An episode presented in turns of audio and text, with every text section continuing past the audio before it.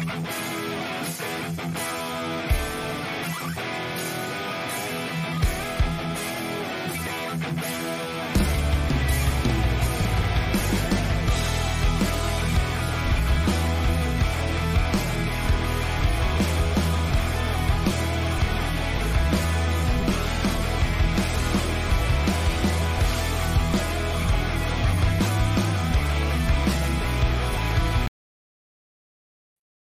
Good afternoon, everybody. Welcome to Live with CDP podcast on this Thursday, March 24th, uh, season three, episode 21. And this is my 131st episode of Live with CDP, Live with CDP podcast. And I know Tim's probably not going to like my hat, but I'm a lifetime Pistons fan. But uh, I really appreciate uh, Tim St. Clair, uh, the public address announcer for the Chicago Bulls Chicago Bears, Chicago uh, Fire of the Major League Soccer League, and Illinois uh, basketball program as well. And I'm going to talk today to Tim about his career in radio and public address announcing, and uh, who's his pick in the uh, March Madnesses. I know Michigan is playing Villanova uh, tonight at 7:29. Michigan wasn't even supposed to be in the Sweet 16, so anything here now is a, bonus for the Michigan Wolverines. So just bear with me, guys, and I'm going to bring on the uh, uh, public address announcer of uh, the Bulls, the Bears, and the Chicago Fire. And uh, I'm looking forward to speaking to Tim today. So, hey, good afternoon, Tim. How you doing? Great, Chris. How are you?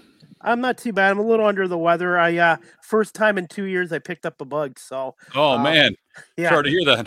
Yeah, so I'll be okay. Uh, like I said, it just just uh, I avoided it for two years, and then uh, yesterday. So um, I'm hoping I can uh, fight it off pretty quick.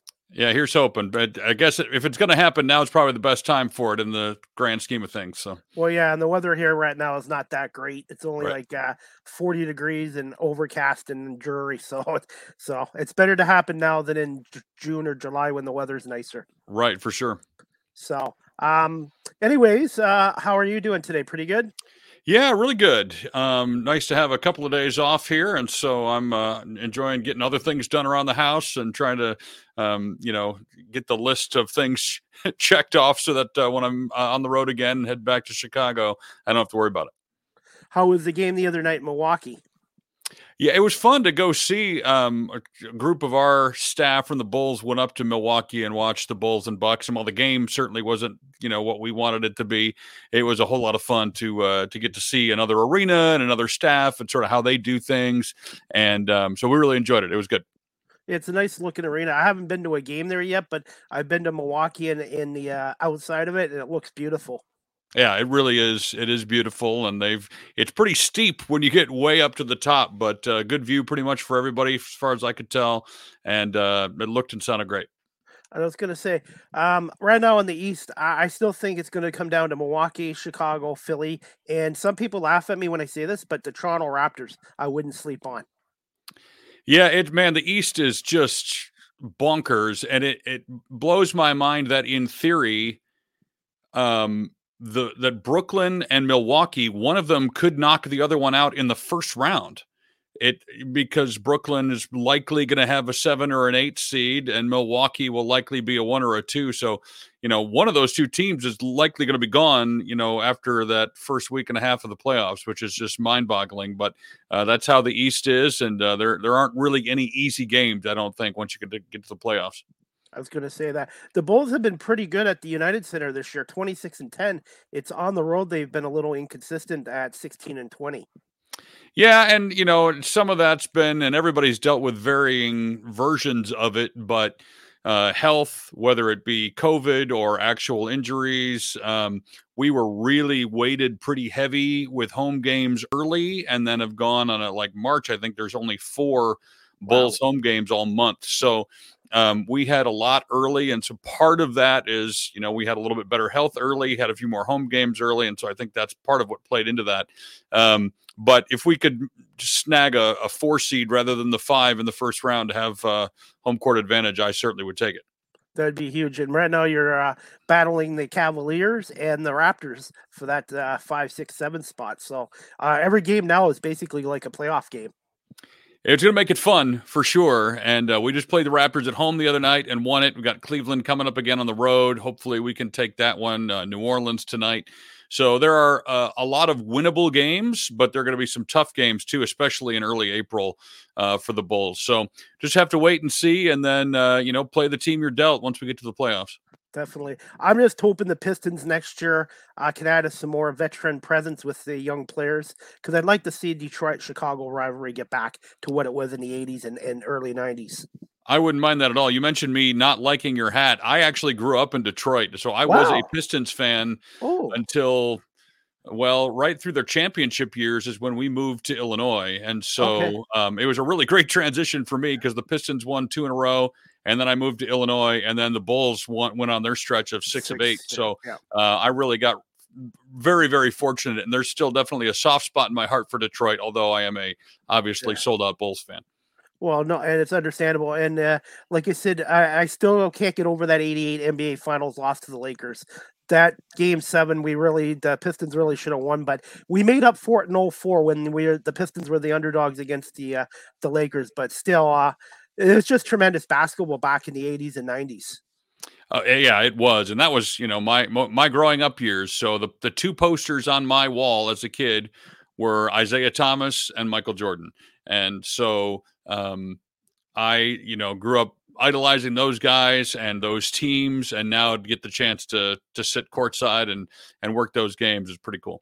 Yeah, my favorite Pistons on that bad boy team, Isiah Thomas, obviously, but Joe Dumars, I think, was the best defensive player in the NBA and very underrated, in my opinion.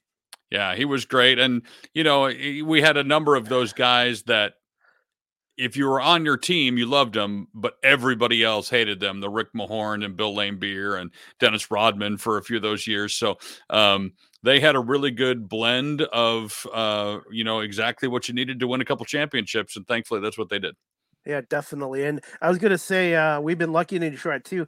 You know, in my time, we've only had two PA announcers: uh, Ken Calvert and yep. uh, John Mason, who's done it for the last what twenty years, twenty two years, at least. Yeah, yeah, and, and, and just legendary guys there, and uh, George Blaha doing play by play. My dad and I, when I lived, when we lived in Michigan, so I would have been eight, nine, ten years old. My dad used to in the driveway when we were shooting around do George's calls. He'd, you know, put one off the backboard. He'd be like, "Hi, Glasser, good," you know, and we just that was what we did. Um, and then a couple of years ago, my dad came to a game where we were playing the Pistons and uh, I brought him down to the court to meet George. And uh, the wow. three of us took a picture together, and we told the story. And he, I've seen him a number of times at different events, but it was fun for me to get to introduce my dad to the guy that we used to imitate all those years ago. And uh, he had been, he's been the voice of the Pistons since 1976 when they were in the Cobo Hall Arena. It's downtown before yeah. the, the Silverdome and I and I didn't realize until I was doing an Illinois football game uh, when Michigan State came to play that he was doing Michigan State games too. So um, he he's a little bit of everywhere, and obviously a legend and a, a, great guy. And so every time I get a chance to say hi to him, we'll sit and talk for a few minutes. Yeah, he's just uh, I believe he's missing the rest of the year. He's having some uh, uh, surgery done on his heart, so I'm hoping, cross my fingers, he can come back next yeah. Uh, uh, season. And and then one thing, Tim, I've learned about talking to people from public address announcers, play by play guys, guys in the radio industry, everybody stays in it for a long time. And obviously, it's a good environment to be in. And uh, like I said, uh, just yourself. And then uh, um, I've had Tommy Edwards on, who's a legend. And I was shocked I was able to get him to come on. And uh, I've had some other PA guys from the St. Louis Blues, Tom Calhoun, come on, who's done it from 87. It just seems like everyone who's a public address announcer uh, likes to do it for a long time. Yeah, that's the interesting thing. It makes it a great job if you can get it, but they it makes it very hard to get. Um, I realized when the Bulls and the Bears job came open at the exact same time, within a month of each other, uh, back in 2019. Uh, both guys announced they would be leaving uh, either during the season or at the end of the season. And, you know, Tommy Edwards had started in 1976 and then did it for a bunch of years before Ray Clay took over, and then Tommy came back.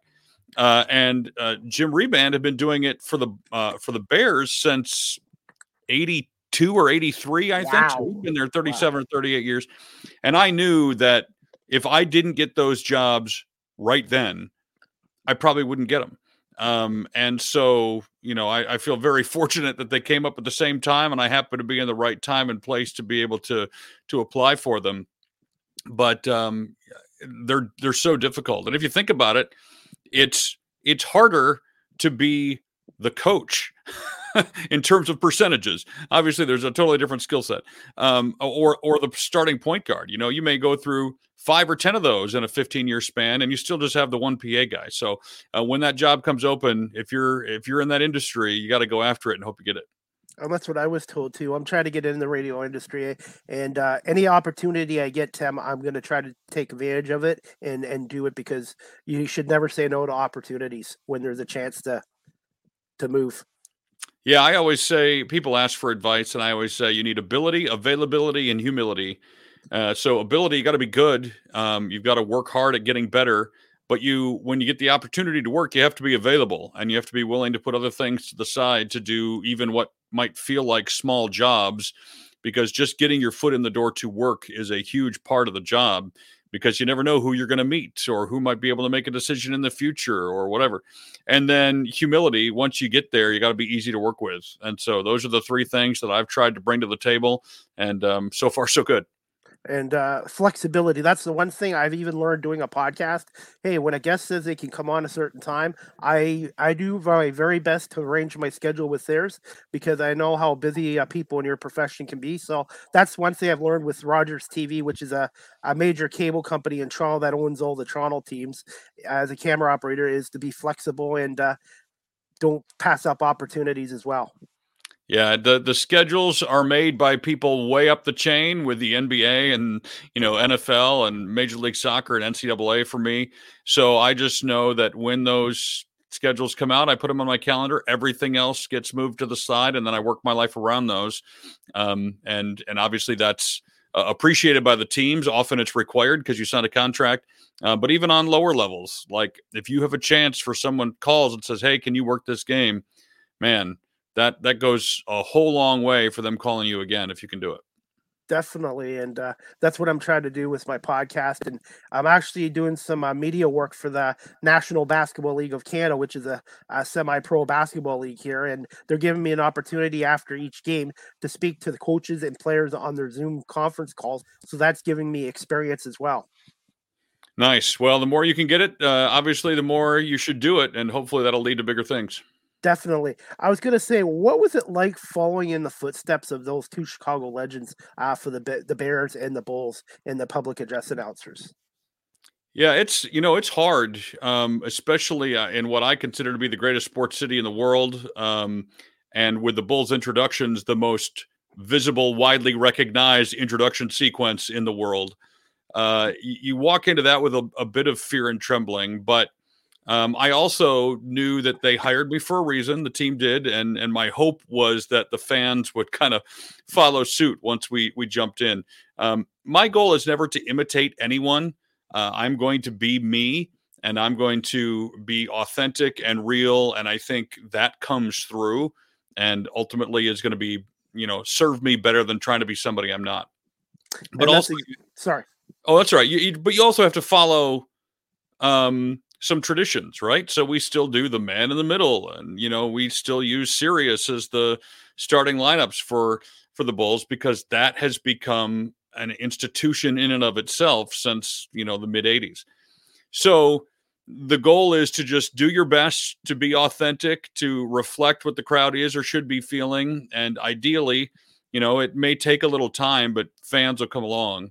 I've been really fortunate. I feel like I every once in a while you'll hear somebody who's just wants to complain about something. But in general, the feedback has been phenomenal from both the Bulls and the Bears, and um, I'm I'm really grateful for that. And uh, hopefully, we're building new traditions and a new legacy that in you know 20 or 30 years, somebody else will get to jump in and take over from there.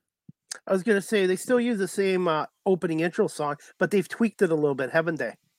There are a number of different versions of that song uh, of of by the Alan Parsons Project.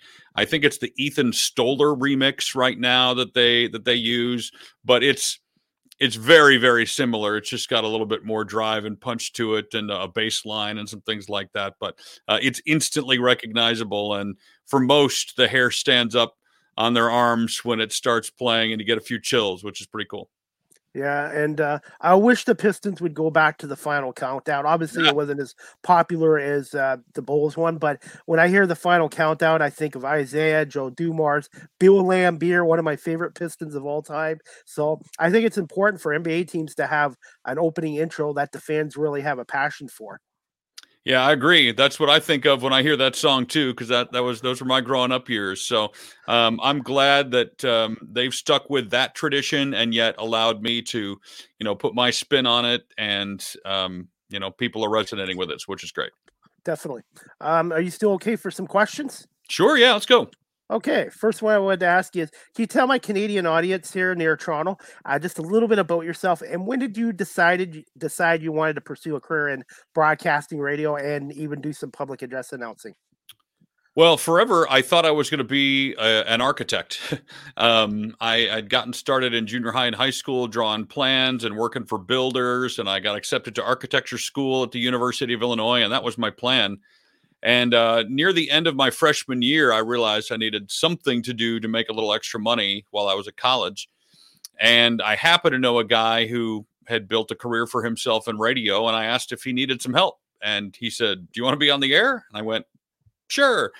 And uh, that was the start of my radio career. Uh, I was not very good, but I, I liked it. I was what they say, uh, they call it bit by the radio bug. And you realize, wait, someone will pay me to talk listen to music, etc. And so um, that's when I really decided that communication was something I should get into.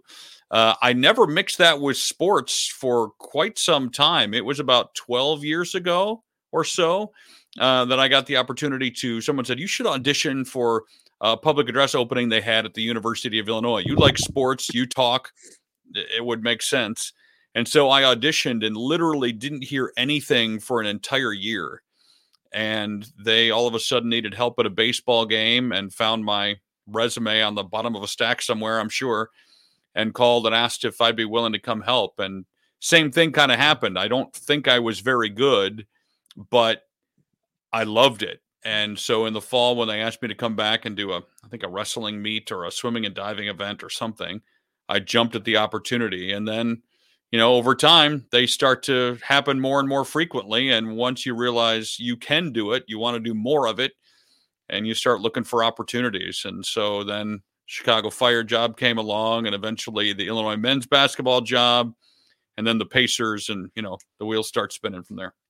I love hearing stories like that. Uh, how I got into this was by was kind of by accident. Uh, I was volunteering with the basketball team here, a pro basketball team. They needed a camera operator because one of them went home sick, and I'd never done camera work in my life. And uh, they basically asked me to come in. The producer would show me what to do, and I actually did the rest of the game. They actually paid me for it.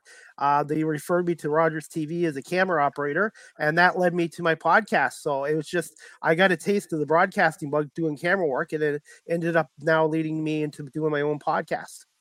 Yeah, everybody's got a story, and a lot of them sound fairly similar. It was not always expected. Some people have known what they want to do forever, but most kind of fall into it or back into it or whatever. And uh, you know, it, it's fun to hear those stories.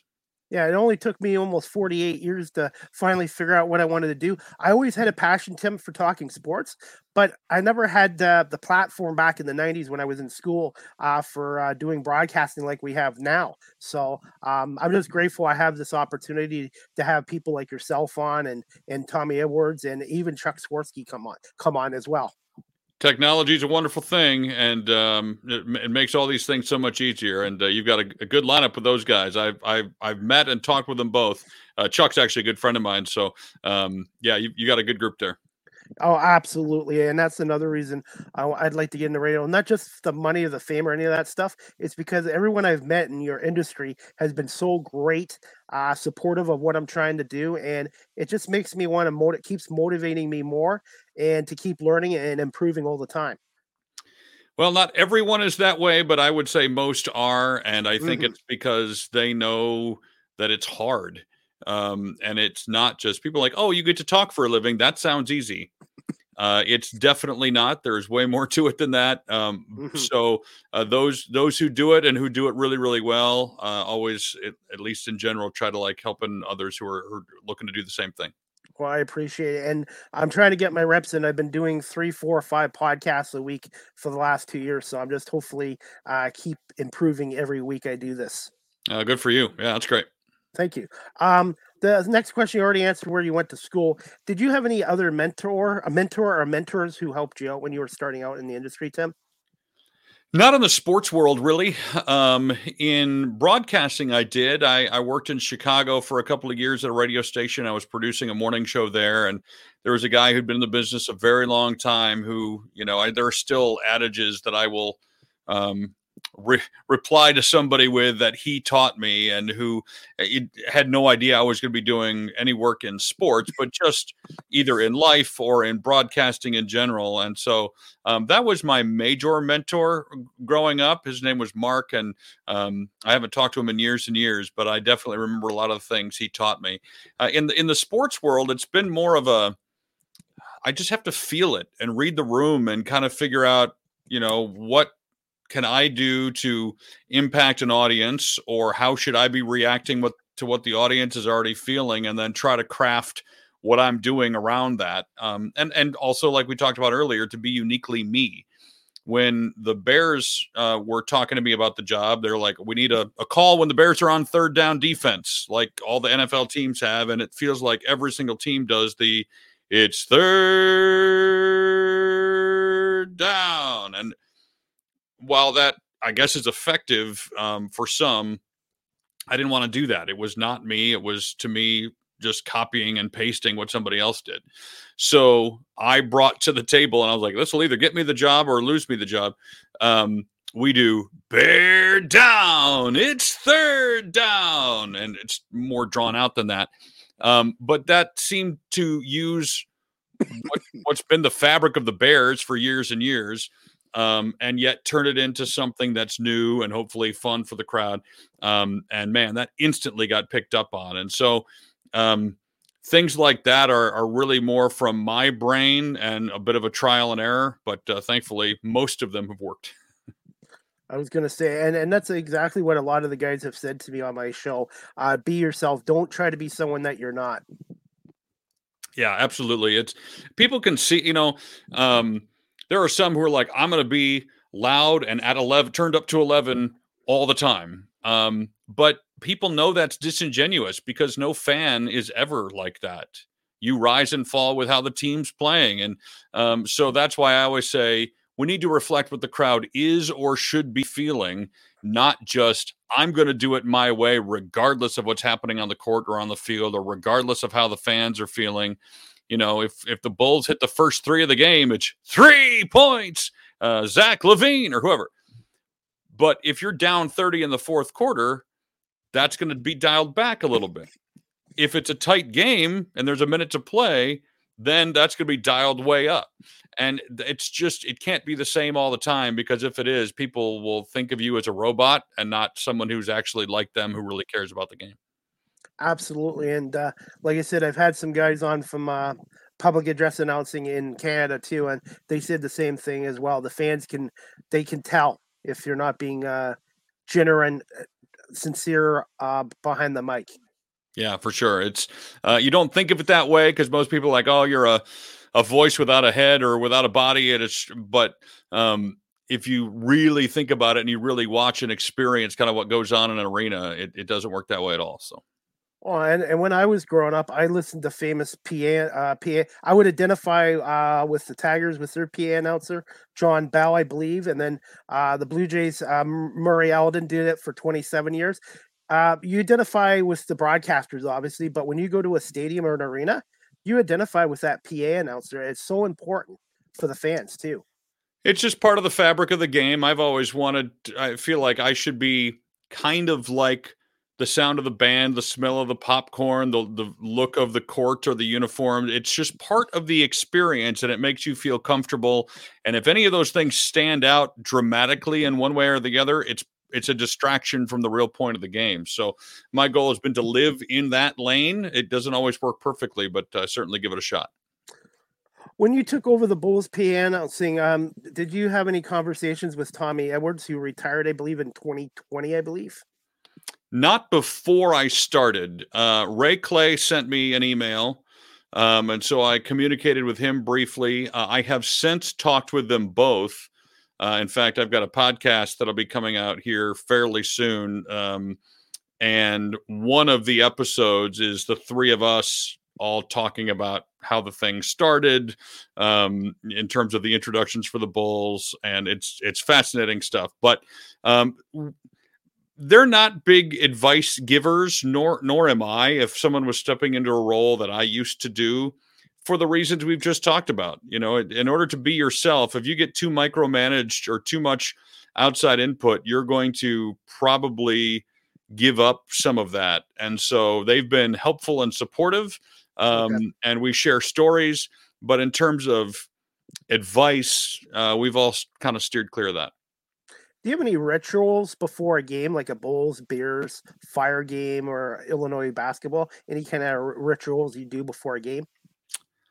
You know, very few. I I I've seen some PA guys on forums and stuff. They've got this backpack or or briefcase full of stuff that they bring so that they can lay it all out and get.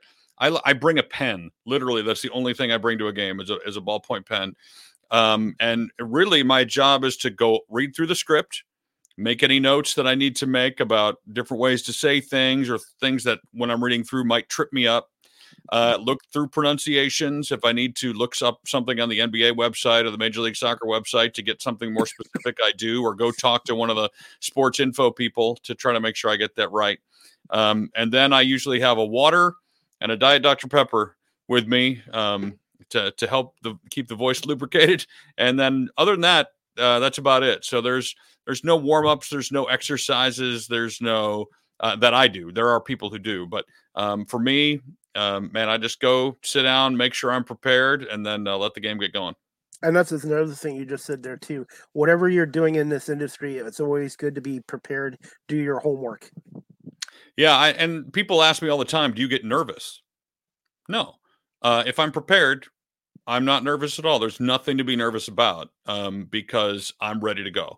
I know how to say the names. I'm familiar with the process of of the game, or I've read through my script. Um, and after that, it's just it's fun. It's performance time, and um, I I really I get excited. I get anxious to start. Um, but as long as I feel like I have what I need in front of me, um, there, there's no reason to be nervous. Okay. Um, what's the hardest name you've had to pronounce so far? There are a bunch I like to uh, throw out there. I would say um, there was a women's basketball player at the University of Illinois from Greece, a lot of tough Greek names. And uh, her name is Nancy Panayotopoulou Andritopoulou. And uh, that wouldn't even all fit on her jersey. So they just used the first half. So technically, we would just say Nancy Panayotopoulou. Um, but that was probably the most syllables and most difficult to learn. Uh, in the NBA, you got Sviatoslav Mykhailiuk and uh, Timothé Luwawu-Cabarrot. Um, in soccer, there's a lot of Eastern European and African names that can be difficult. We had a Kennedy Igboananike once, and uh, who played for the Fire. So there's a bunch of fun ones um, once you learn to say them, uh, but you got to practice. And then once you know it, even with Giannis, you know, don't look at Antetokounmpo too closely because you'll start transposing letters, or a lot of those letters don't say what in English they would normally say, and so it can get very confusing. So memorize it, and then don't worry about the rest. I was going to say, do you ever talk to the, some of the players about it, or are you just to kind of? In college, sometimes. Okay. Um, in the pros, generally not. They okay. they've given their pronunciation to their staff, and so their PR directors have put it into the system. Um, sometimes they'll come over and, and go over it with you, one of the PR people. Um, but I, you know, those guys are doing other stuff, and they've put processes in place for us to get it right without having to talk to them about it. So, uh, in general, I don't. Sometimes I'll go listen to somebody pronounce it on YouTube, like uh, uh, Nikola Vucevic. You know, how do you say? Is it Nicola or Nikola? Uh, and same with Jokic. Is it Nikola or Nikola Jokic? Um, and so just to hear how they say it, I try to mimic that if I can. But in general, it's all provided for us. I was gonna say, I was gonna ask you. I was, I was gonna ask you something, but I, I, I just lost my train of thought on this. That's all right. Um, it happens. If it's important, yeah. it'll come back. Yeah, that's true. That's true. That's true. Um, okay, I'll just do my next question. If it comes back, I'll, I'll talk to you about it. Do you remember your first Bulls game at the United Center? And just skip the other part about being nervous, I guess. Uh, I do. Um, and it was weird for a couple of reasons. Uh, one, it was a preseason game, so it wasn't really that important anyway. I believe Oh, now I'm going to get it was either Houston or OKC. I don't remember which now. Uh, I want to say OKC, and but there were no fans when I started. It was during COVID, and so nobody was in the building other than uh, the two teams and the officials and the few people who could work the scorers table. So that was weird in and of itself. Although I had worked the the NBA bubble, I was used to doing games with with nobody at them. Um, having that be your very first game with the Bulls and trying to give the energy you need to give and to be yourself while not having a, a crowd to react to or to react to you, that was a little strange. But, uh, you know, we got through it and uh, ultimately everything was fun.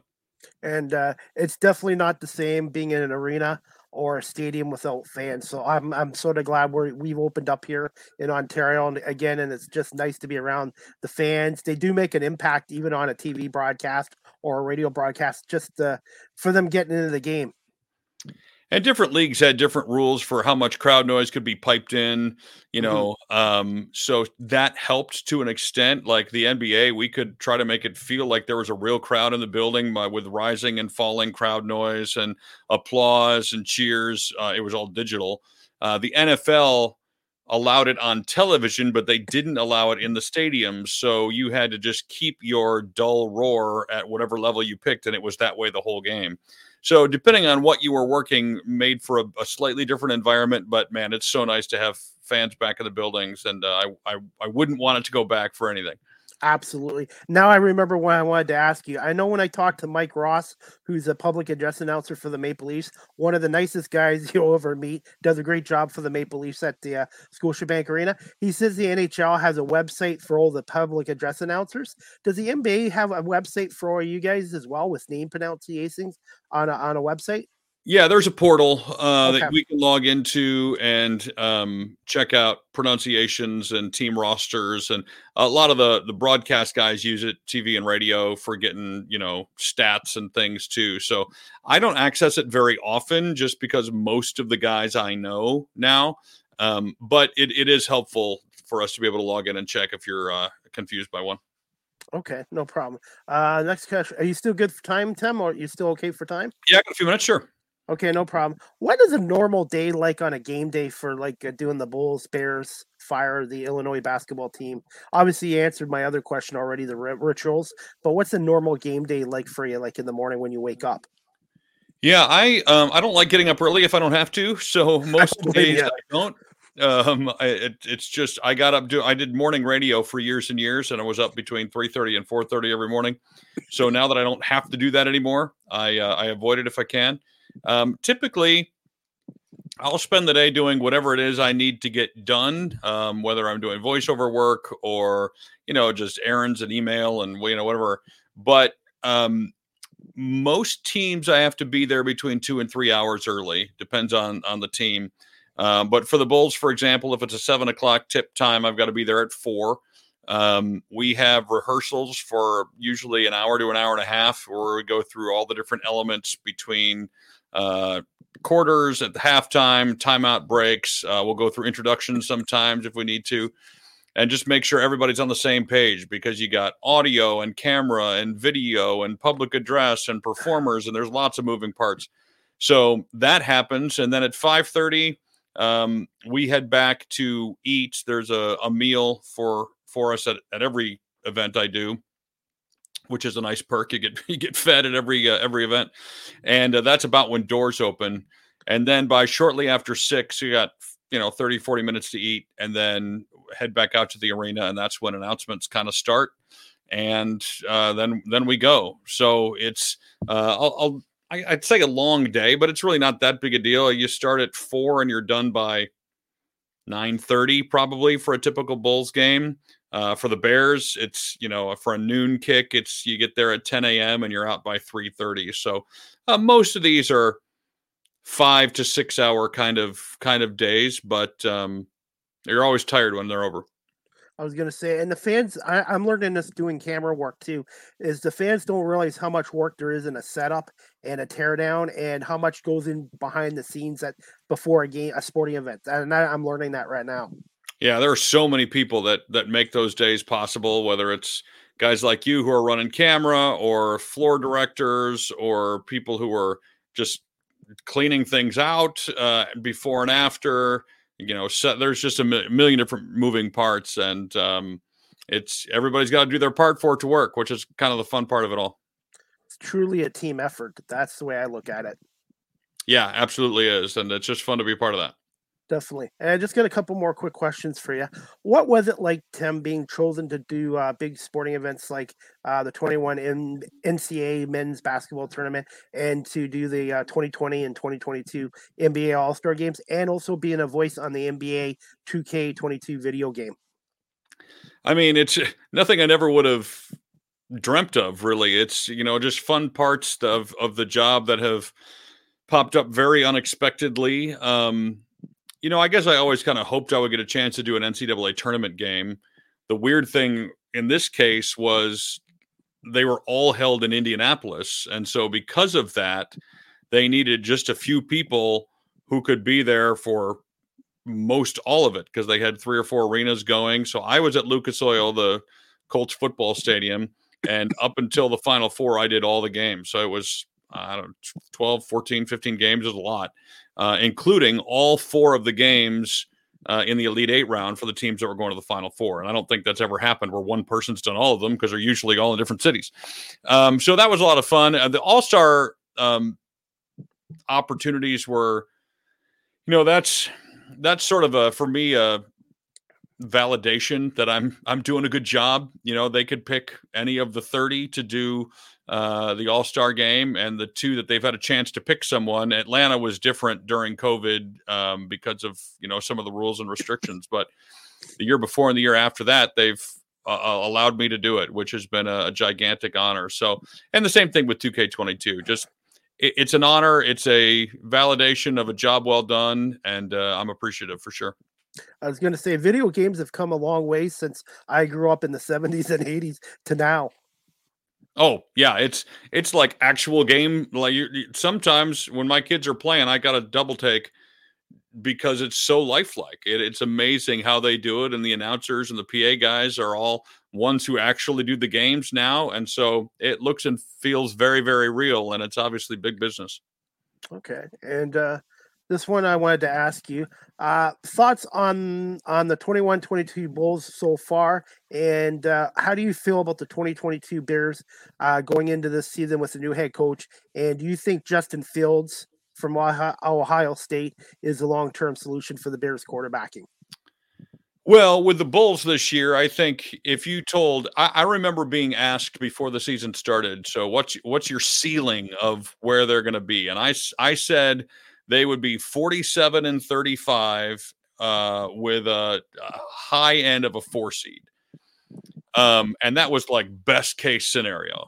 And most of the year they've been one, two, or three um, with a, a record that's trending beyond what I would have even thought as the high end. So, you know,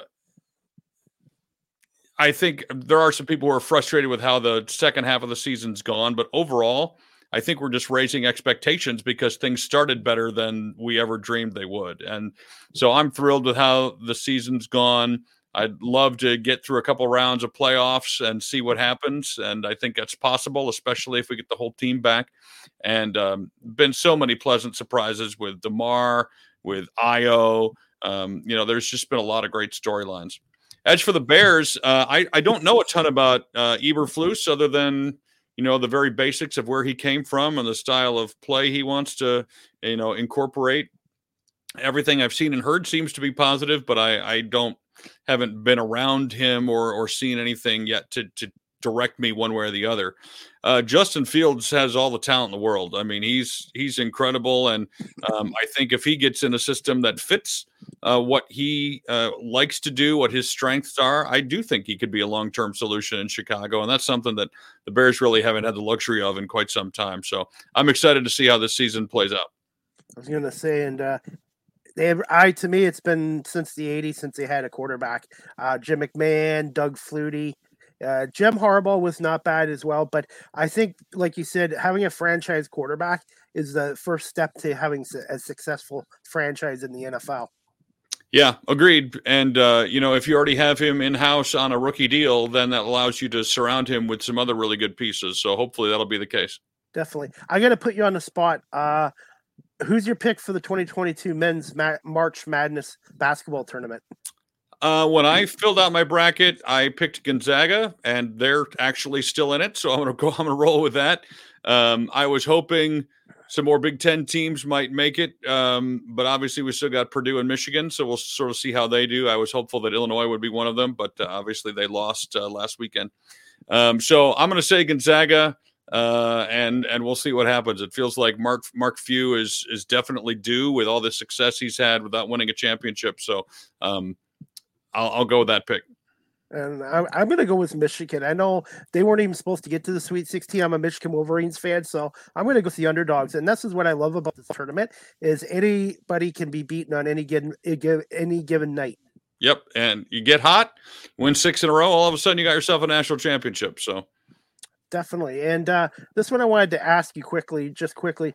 What's your prediction for the 2022 NBA Finals, and who do you think uh, is coming out of the Eastern Conference? You've already mentioned uh, DeMar DeRozan, how he's fit in well with Chicago. Yeah, I've I said at the beginning of the year I thought it would probably be um, out of the West. I would take uh, Phoenix. Absolutely.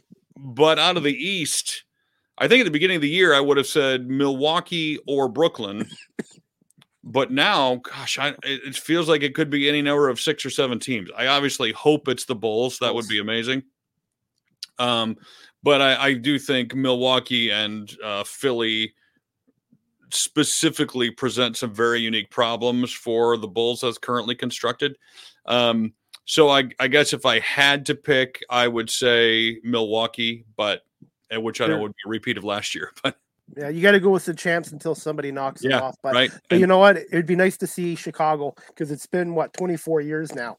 It's been entirely too long. Entirely too long. Absolutely. And it's like with the Pistons too. We haven't been back to the NBA final since 05 and it's now been going on 16 years. So when you get to the NBA finals, you just don't know when you're going to get back there now. Yeah, it's hard to do. Really hard to do. Definitely. Um, uh, last question. I wanted to let you go, Tim. Sorry, I probably kept you too long, but oh, you're um, all good. Okay, good. Um, I was going to say, uh, any advice for those looking to pursue a career in radio, public address announcing, like my friend Aaron Sanders? Actually, I hope one day he'll be on TV here. He's really good, and he does public address announcing and play by play.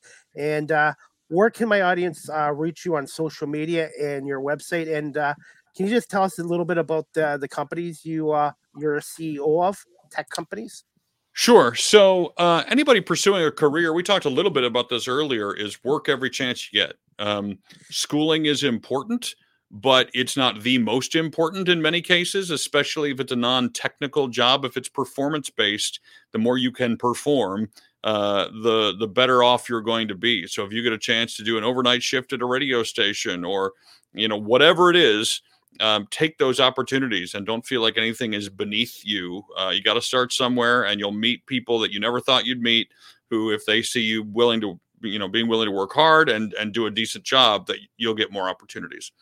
Uh, as far as social media for me, Tim J Sinclair is pretty much my handle everywhere. It's scrolling across the screen. It's my website, but it's also for uh, TikTok, Twitter, uh, Instagram, all of that. Okay. The, the companies uh, I I work with, I actually started Ringr back in 2014. Uh, and the idea was sort of to create conversations like this and make them sound great. That it's not video based; it's just for audio. So high end audio podcast or or broadcast where people want to interview somebody and have great quality. that's what Ringr is for. It's uh, R I N G R com if you're looking for that.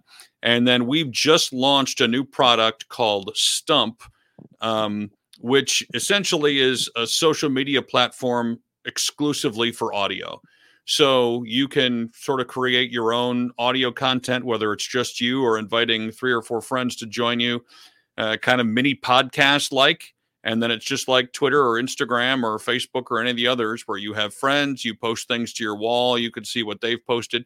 It's just all audio based. And so getstump.com is the website address for that, or you can uh, search for Stump on the App Store or Google Play. Okay, I'm definitely gonna have to check Mhm. that out. And uh, like I said, I'm working on getting a voiceover for my opening intro. And uh, like I said, Tim, I'm always learning something new every day, doing podcasting or camera work, and I love that. Just learning new things all the time. Yeah, it's been fun for me. I didn't intend to start a company or two companies, but um, I was trying to solve a problem when I was working in radio and ended up sort of starting a company in the process. So uh, I was learning something new. I learned a lot of some things new when it came to not just the creation of, of the tool, but the creation of the company itself. And uh, it's been a fun ride for sure.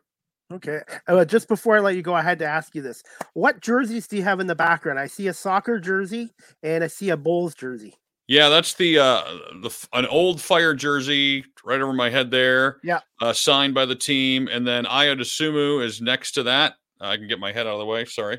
No problem. Oh, number twelve. Wow, cool. Yeah, and so that's an autographed Ayo Dosunmu jersey, and then there's one next to it, which is a Mike Singletary jersey from the Bears. Wow. I, when I think of Chicago Bears, Mike, uh, Dick Butkus, Mike Yep. Singletary, Walter Big eyes. I was lucky enough. Uh, my late father, back in 1985, took me to my first NFL game at the Pontiac Silverdome, and we got Yep. to see the Bears kill the Lions 46 to 17. And Wow. uh, poor, poor Joe Ferguson, the Lions quarterback, got killed that day. And Oh, I got to see Singletary and and and uh, uh, Ron Rivera and uh, Jeff Fisher and Walter Payton, obviously, and and, Yeah. and the refrigerator. So I was gonna say, were you a Bears fan growing up, or were you a Lions fan? uh, kind of like the the Pistons Bulls thing. I started as a Lions fan and then transitioned once we moved to the state. But again, I've always cheered for the Lions. But you know, you're if you're a Lions fan, you know how that goes. Okay, uh, Tim, I'm gonna let you go, but I just wanted to say, hey, thank you so much uh, for coming on live with CDP podcast today, and I really appreciate your time. And I always learn some new things from my guests all the time on here. Uh, my pleasure. Thanks for having me. Thanks, Tim, and we'll keep in touch with you on social media. Sounds good. You too. Have a good night. All right. Bye bye. Bye. Anyways, guys, I hope you enjoyed my podcast today. I was Tim Sinclair. He's the uh, public address announcer for the Chicago Bears, Bulls, Chicago Fire the Major League Soccer League, and also uh, the Illinois uh, basketball team as well. Before I go, guys, uh, I'm just going to play a little clip of Tim's work as the Chicago Bulls public address announcer.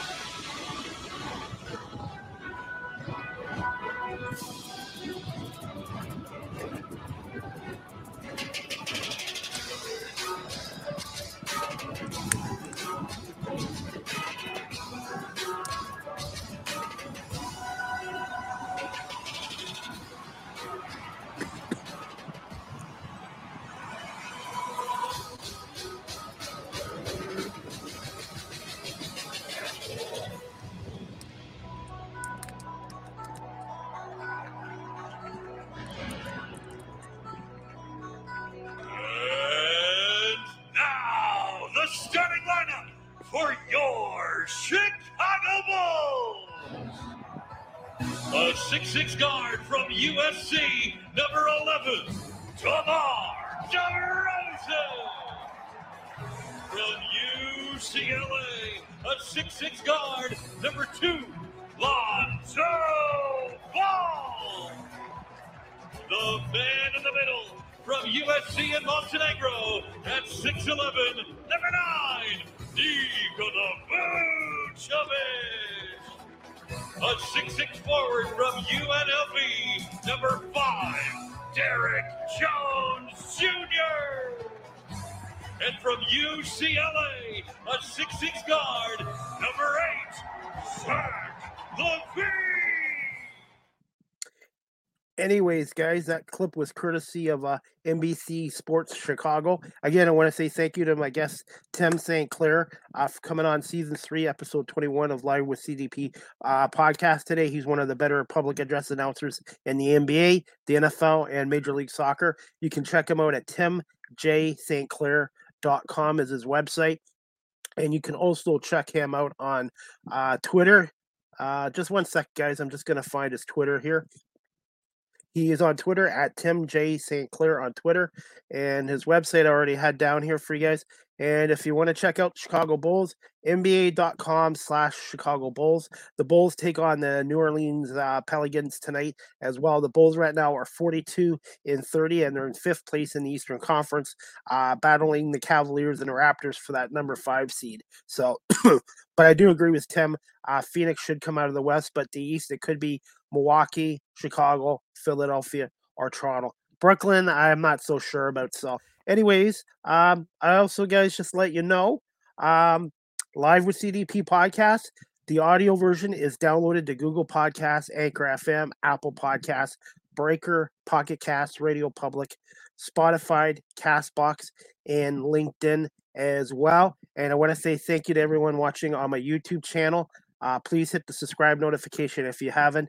And also thank you to people watching on Facebook Live and on Twitter as well. And also, guys, you can check me out on TikTok at Live with CDP. That's at Live with CDP on TikTok as well. And also, guys, you can follow me on these social media websites uh, Facebook, Twitter, uh, Instagram, and also subscribe to my YouTube channel, like I mentioned before. And you guys, if you like to, you can follow me on LinkedIn under Chris Pame uh, if you want to add me there. And if anybody wants to email me comments or concerns or questions, uh, cpame19 at gmail.com as well. And also, guys, uh, StreamYard is the official live stream provider of Live with CDP podcast. So hard to believe 131 podcast show, shows now. So um, just to also let you guys know, my next podcast I do have two podcasts next week, but I've just got to confirm with my guests. So what I'm going to put is next live with CDP podcast will be next week to be announced. Uh, most likely on Saturday or Sunday. I have two more scheduled uh, for next week. I just gotta uh, find out the days and the times my guests can come on, so I will announce that as well. And also, guys, Chicago Bulls have also uh, ruled DeMar DeRozan out for the game tonight against the New Orleans Pelicans. Uh, the Bulls are 16 and 20 away from the United Center, but they're 26 and 10 at the United Center. So the Bulls are pretty solid at the United Center. They just have to work on the road uh, record as well. But I think they have a really good team as well. Uh, and also, guys, just before I let you go, uh, the Guelph Storm have three games this week. Uh, Friday night against the Kitchener Rangers at 7:30 at the Sleeman Center. Game is on Rogers TV. I was supposed to work that game, but I uh, I'm gonna wait and see how I feel in the morning. So uh, it's kind of 50-50 if I'm gonna work the game tomorrow as a camera operator or not but it should be a good game against Guelph and Kitchener. And then Saturday night they take on the Erie Otters uh, in Erie, Pennsylvania. And then Sunday night at seven o'clock they're back home at the Sleeman Center against the uh, London Knights. So it's going to be a busy weekend for the Guelph Storm and Rogers TV with three and three uh, for the Storm and two games and three nights for uh, Rogers TV crew as well. So anyways, guys, uh, I'm going to call this a podcast show. But again, I want to say thanks to Tim Sinclair for coming on live with CDP. And uh, I really appreciate it. I uh, learned a lot more from uh, Tim today. And uh, look forward to a couple more podcasts uh, next week. But I have to confirm, like I said, the dates and the times as well. So, all right, guys, I hope everybody has a great night and enjoys the uh, March Madness. There's four games going on tonight. Uh, the big one for me is Michigan and uh, Villanova at 7:29 p.m. tip off on TBS and most likely on TSN uh, here in Canada, either TSN or Sportsnet. So uh, one of those stations will have it, but I'm looking forward to it. Michigan wasn't even supposed to get to the Sweet 16 as well. So, all right. I, anyways, guys, uh, like I said, thanks for listening and watching live with CDP podcast season three, episode 21. And we'll talk to you guys on the weekend on social media. And we'll look forward to a couple more podcast shows uh, next week with a couple more great guests. And one is got a huge Blue Jays uh, memorabilia uh, collection, uh, which I'm looking forward to uh, seeing uh, on my podcast show with this guy, with this guest. All right. Have a great night, guys, and go blue, go Michigan, and uh, enjoy the uh, NCAA final uh, Sweet 16 uh, games tonight. And uh, hopefully, I'll be at the arena tomorrow night, but if not, uh, hopefully next week. So, all right, have a good night, guys, and we'll see you next week for more live with CDP podcast.